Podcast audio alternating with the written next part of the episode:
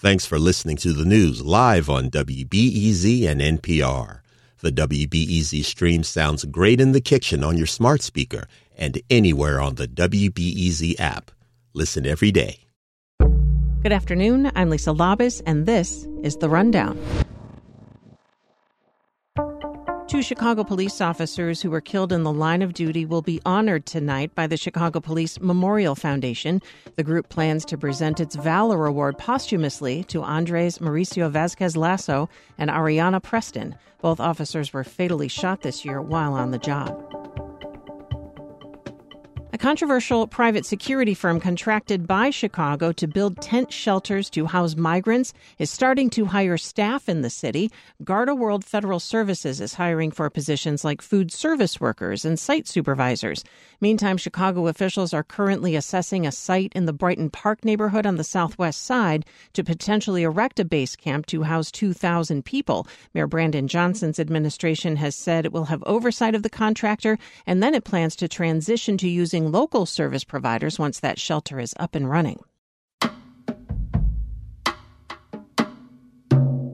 Cook County says it plans to spend about $20 million to help improve the quality of life in suburbs throughout the region.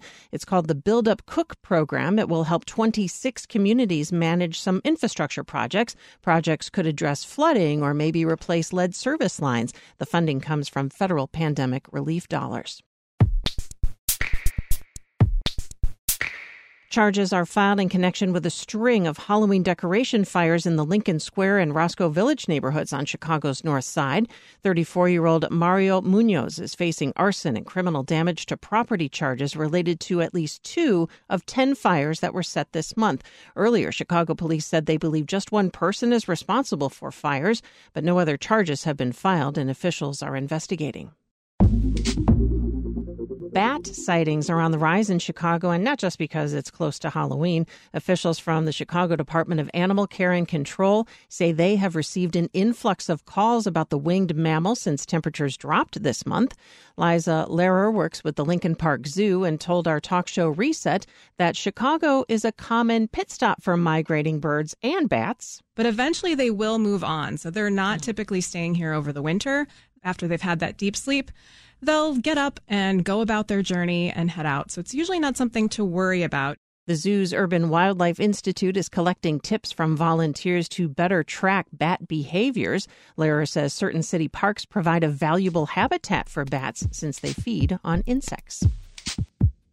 And the Forest Preserves of Cook County has added a new seasonal feature to its online map. So when you step outside, maybe you're going to see some nearby trees lit up with yellow and orange hues. So for serious leaf spotters, the Forest Preserves now has an interactive map with a fall colors filter. And this should help find areas in Cook County that are more likely to have vibrant fall foliage. Recommendations right now include Harms Woods to the north, Yankee Woods to the south, and Thatcher Woods to the west. Although a statewide tracker from the Illinois Bureau of Tourism shows the peak time for fall colors in northern Illinois was two weeks ago.